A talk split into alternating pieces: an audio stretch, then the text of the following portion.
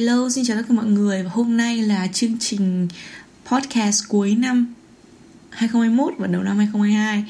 Trong những ngày, thời gian này thì tớ, trong 3 ngày hoặc là 4 ngày này thì tớ sẽ làm podcast liên tục. Tại vì đây là những thời gian mà tớ rảnh nhất. Và những khi mà về sau ấy thì sẽ không còn thể rảnh như thế này. Thế nên là bây giờ phải làm luôn. Chủ đề cũng sẽ không phải là chủ đề năm mới, cũng không phải là chủ đề cuối năm hay gì.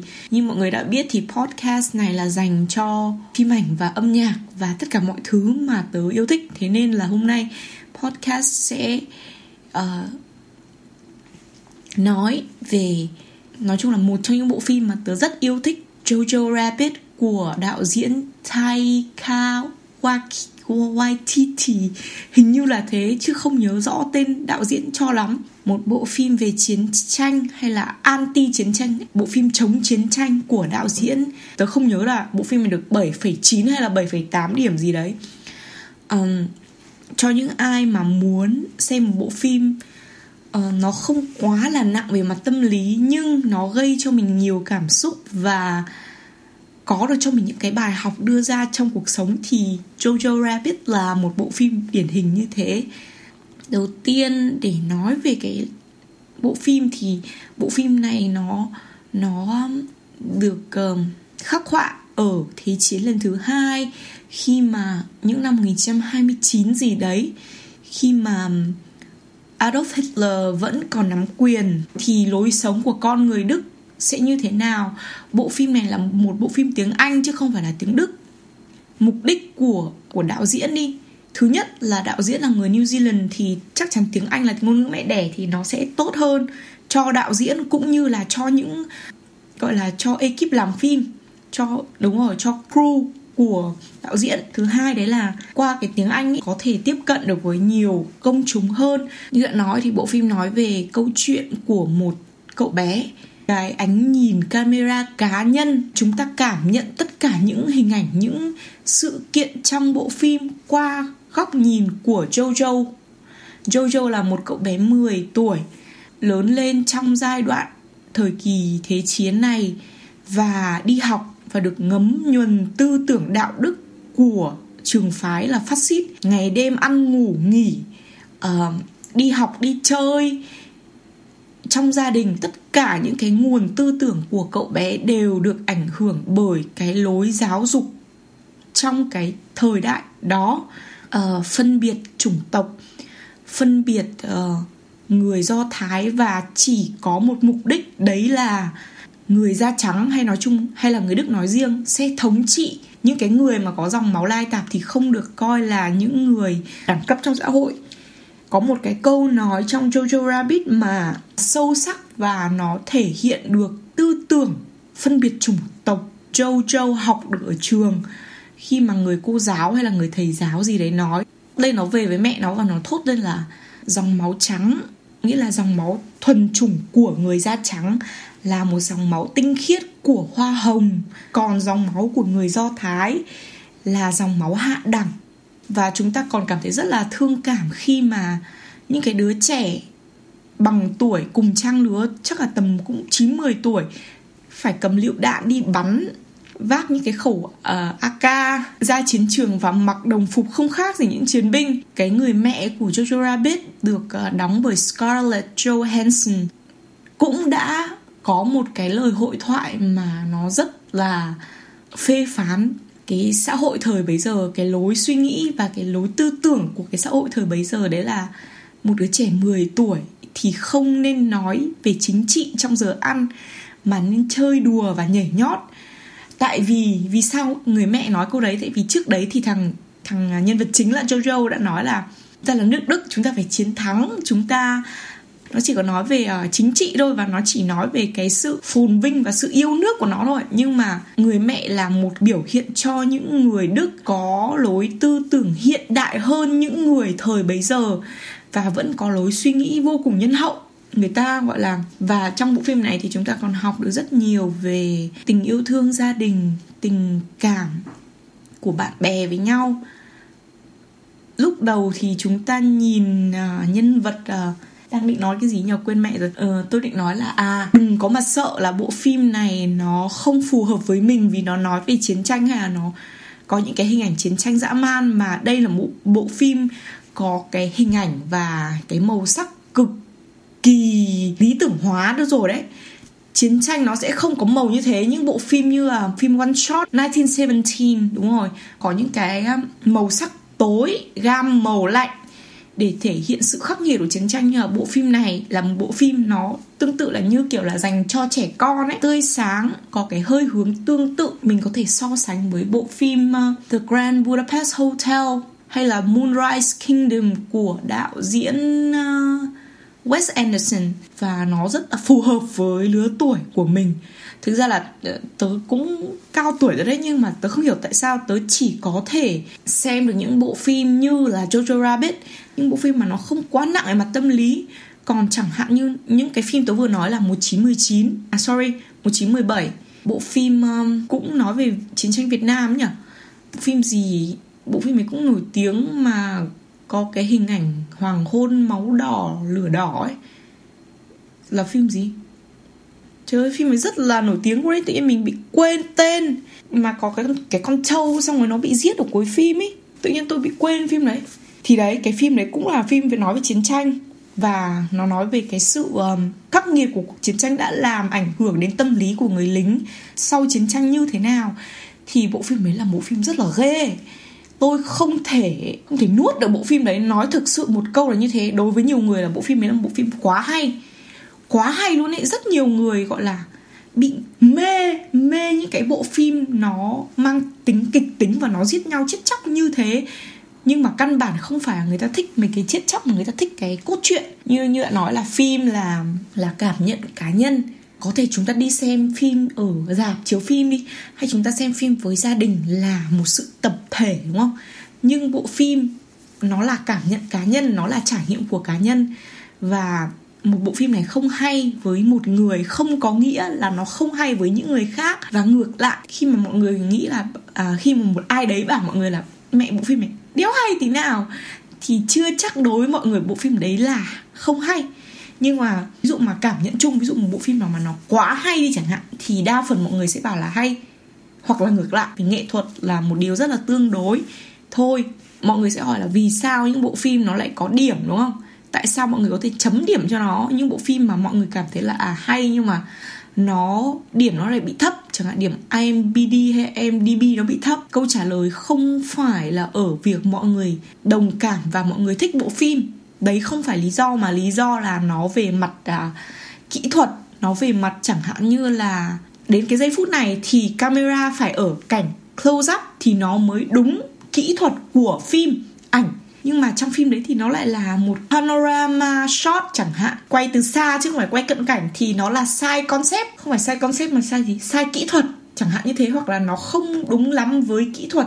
Thế nên là chúng ta cần những nhà phê bình phim để chấm điểm cho bộ phim đấy là có đạt được trình độ đối với giới phê bình và đối với những nhà làm phim khác hay không. Còn đối với người xem thì phim đấy vẫn có thể hay là một chuyện rất bình thường. Và mọi người phải tự xem và mọi người phải tự cảm nhận là phim này có hợp với mình không. Phim và điện ảnh và ngay cả âm nhạc nữa thì nó cũng mang thiên hướng cá nhân rất nhiều. Rồi, ok, trở lại với phim Jojo Rabbit. Có những hình ảnh mang tính biểu tượng. Trong tiếng Đức là Leitmotiv, thì không biết tiếng Việt là nó như là một cái hình ảnh biểu tượng để nó dẫn người xem đi xuyên suốt bộ phim. Thì hình ảnh ở trong bộ phim này là hình ảnh của con thỏ và hình ảnh buộc dây giày. Thằng Jojo Rabbit này nó không bao giờ biết buộc dây giày, và mẹ nó thì hay thường trêu nó về những cái vấn đề thế. Nó là thể hiện cái sự non nớt của thằng bé. Đến cuối bộ phim thì người ta cảm nhận được sự thay đổi trong con người của nhân vật chính, từ một đứa không biết buộc dây giày và đến cuối phim là buộc dây giày cho người khác, cho một nữ chính khác. Cái hình ảnh đấy nó là biểu tượng cho việc là nhân vật chính đã trưởng thành về mặt nhân cách, và nó không còn là một cậu bé 10 tuổi nữa. Tại vì cậu bé nói một lời thoại là tôi, Jojo Rabbit, 10 tuổi rưỡi. Không phải là một lời giới thiệu, mà nó là một lời khẳng định một lần nữa là tôi không còn 10 tuổi như ngày xưa nữa, mà là 10 tuổi rưỡi rồi. Có những chi tiết khác trong phim và mọi người phải thực sự xem thì mọi người mới hiểu được là nó hay đến mức độ nào. Còn những cái chi tiết đấy là nó chỉ là tiếng Đức là Andeutung, nghĩa là nó chỉ là một sự ngụ ý, hàm ý để người xem người ta nhớ những chi tiết đấy và người ta hiểu ra hóa ra phim là như thế. Thêm vào đấy thì bộ phim này tình bạn cũng là một điều rất là tuyệt vời. Điều đấy thể hiện qua tình bạn giữa Jojo và Yoriki. Bọn này gặp nhau rất là ít. Trong phim chắc là đếm được chỉ có 3 lần chúng nó gặp nhau, và nói chuyện với nhau cũng khá là ngắn thôi, chỉ hỗ trợ nhau một chút về mặt tinh thần thôi, còn không cần gặp nhau quá nhiều. Thì đấy cũng là một thứ mà người ta gọi là tình bạn rất là đẹp. Qua cái nhân vật 10 tuổi là Jojo Rabbit. Thực ra tên của nó không phải là Jojo Rabbit, mà nó là một cái tên được đặt bởi cái đám bạn ở trường. Tại vì thằng này không dám giết một con thỏ. Nó giàu lòng nhân ái như người mẹ của nó. Nó không dám giết một con thỏ, thế nên chính nó được gọi là một con thỏ. Có nghĩa là một đứa nhút nhát, không dám làm gì, hèn. Và bạn bè ở lớp thì nói là mày không xứng đáng để làm hậu duệ cho Hitler. Tên Jojo Rabbit ra đời, còn ngày xưa nó tên là Johannes, là cũng là một tên tiếng Đức khá là hay.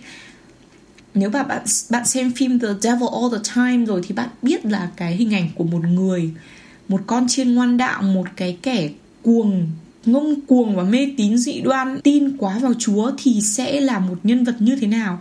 Nó rất là ghê rợn, nhưng ở trong bộ phim này đặt dưới góc nhìn của thằng bé thì đạo diễn và cũng như là người viết kịch bản rất là tinh tế ở một chỗ là nó sẽ không thể hiện thằng bé 10 tuổi thì nó là một đứa bé rất là ngây thơ, và cái sự ngây thơ đấy thì không thể cho hay là cái sự tin tưởng vào Hitler một cách quá đáng bằng những hành động và lời nói của nó, như là trong phim The Devil All The Time. Nhưng mà The Devil All The Time là nói về tin vào Chúa, còn đây là tin vào Hitler và chế độ của Hitler. Đấy, nói chung là không thể để cho nhân vật ngông cuồng đến cái mức đấy được. Thế nên đấy là văn hóa châu Âu nhá, hay là văn hóa Mỹ chẳng hạn, thì nó sẽ là có một người bạn tưởng tượng, và người bạn tưởng tượng nó thể hiện những cái phần tư tưởng, một phần nào đấy tư tưởng của thằng bé. Cái người bạn tưởng tượng của thằng bé chính là Hitler. Tại vì thằng này nó là một đứa bé mà như lời mẹ nó nói là nó quá tin vào chế độ chính trị. Tại vì ở lớp nó cũng được học dòng máu của người Đức, dòng máu của người da trắng là dòng máu tinh khiết thuần túy nhất, còn dòng máu của bọn Do Thái thì không. Và bọn Do Thái làm những thứ kinh khủng, bọn nó là phù thủy, bọn nó biến hóa tất cả mọi thứ.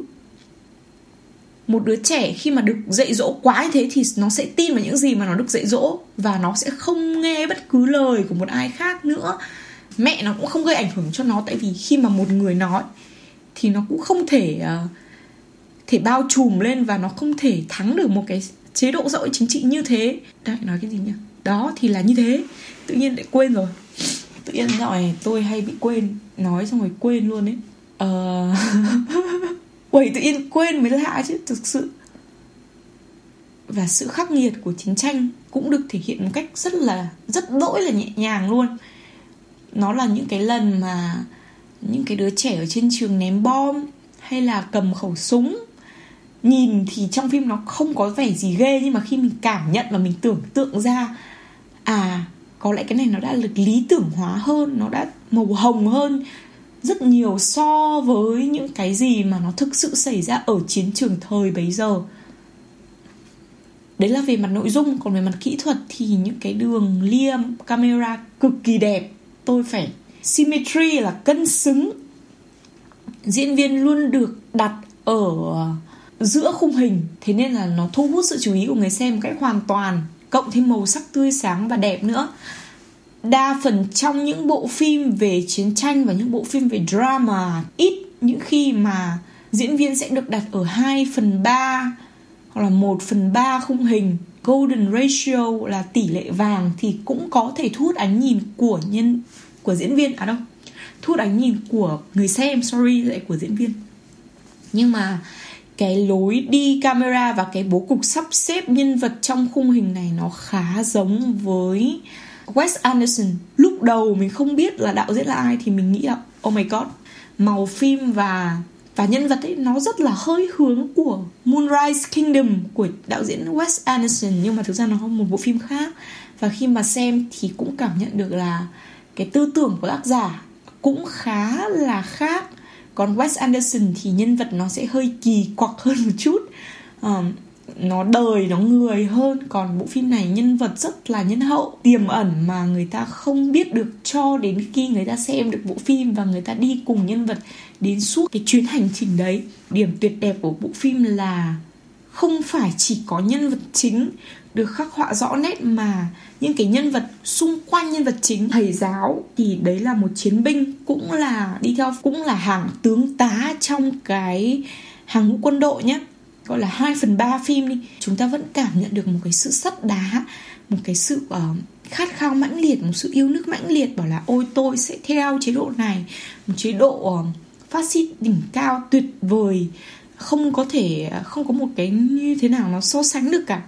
Nhưng mà qua những cái hành động rất nhỏ, hóa ra nhân vật này yêu con người, yêu cuộc đời, yêu những thứ xung quanh mình, chứ cũng là nhân hậu với người Do Thái, chứ không phải là những gì mà người ta thể hiện bên ngoài là tao sẽ chiến đấu vì phát xít, tao sẽ làm thế không.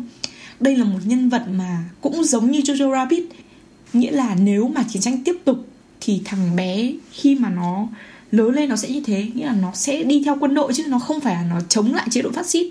Tại vì hơn ai hết thì tất cả những người trong cuộc chiến đấy biết rằng nếu mà chống lại thì mình sẽ là người chịu thiệt, mình sẽ là người chết đầu tiên. Thế nên là họ âm thầm trong thâm tâm thôi, họ muốn bảo vệ người Do Thái, nhưng mà cái điều đấy nó được thể hiện một cách rất là tinh tế và khó ai có thể biết được. Những cái chi tiết nhỏ đấy làm người ta cảm động. Thầy giáo đấy là một người, đang nói cái câu gì nhỉ?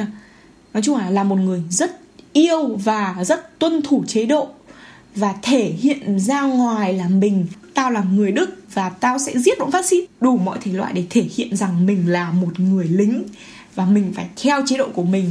Thế nhưng đằng sau, ẩn sau những cái hành động ấy, thì nó là một con người hoàn toàn ngược lại, một con người yêu thương đồng loại của mình, ngay cả đấy không phải là người Đức. Vẻ bề ngoài, chính thằng Jojo Rabbit cũng không nhận ra là người thầy của mình là một người mà có thể cứu được Do Thái, và thầy cũng là người mà cứu sống thằng bé. Ở đoạn gần cuối phim, khi xem bộ phim này thì các bạn cũng có thể nhận ra một điều là những người tích cực ấy thì không giờ chết sớm cả. Tại vì Yoriki là người bạn của Jojo Rabbit là một ví dụ điển hình.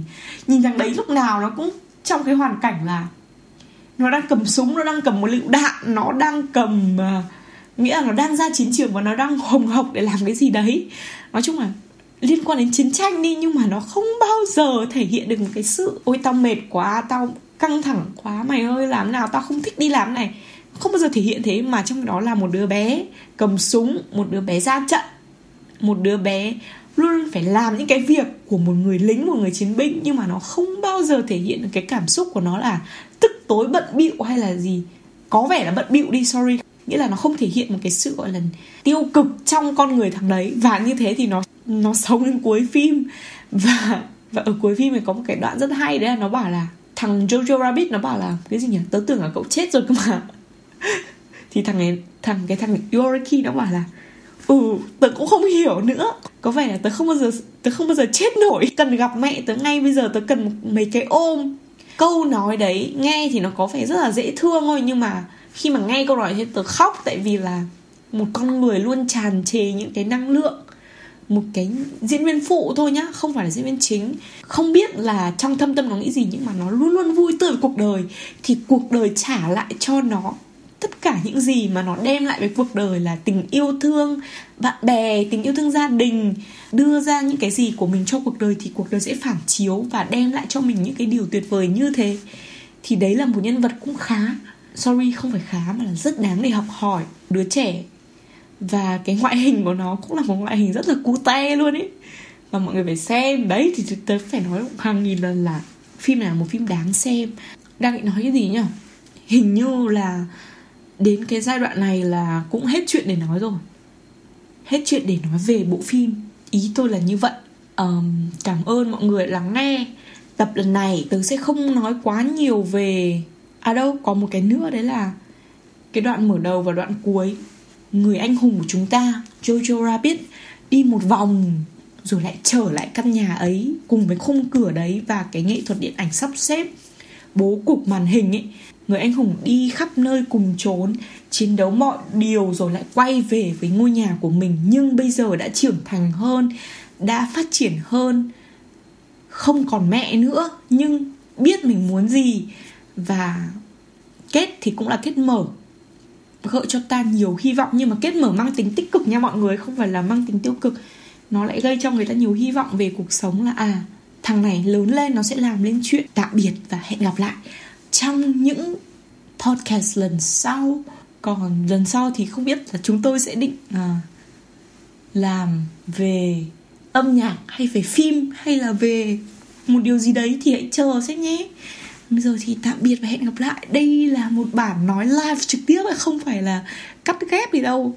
Không biết mọi người đang ở đâu, nhưng mà luôn luôn có một thời gian tốt đẹp này, vui vẻ, yêu thương mọi người, chan hòa với cuộc sống. Có khó khăn thì hãy cố lên một lần nữa. Không có cái cảm giác nào là cảm giác tuyệt đối cả, mình đấy là chỉ do cái đầu mình nghĩ thế thôi.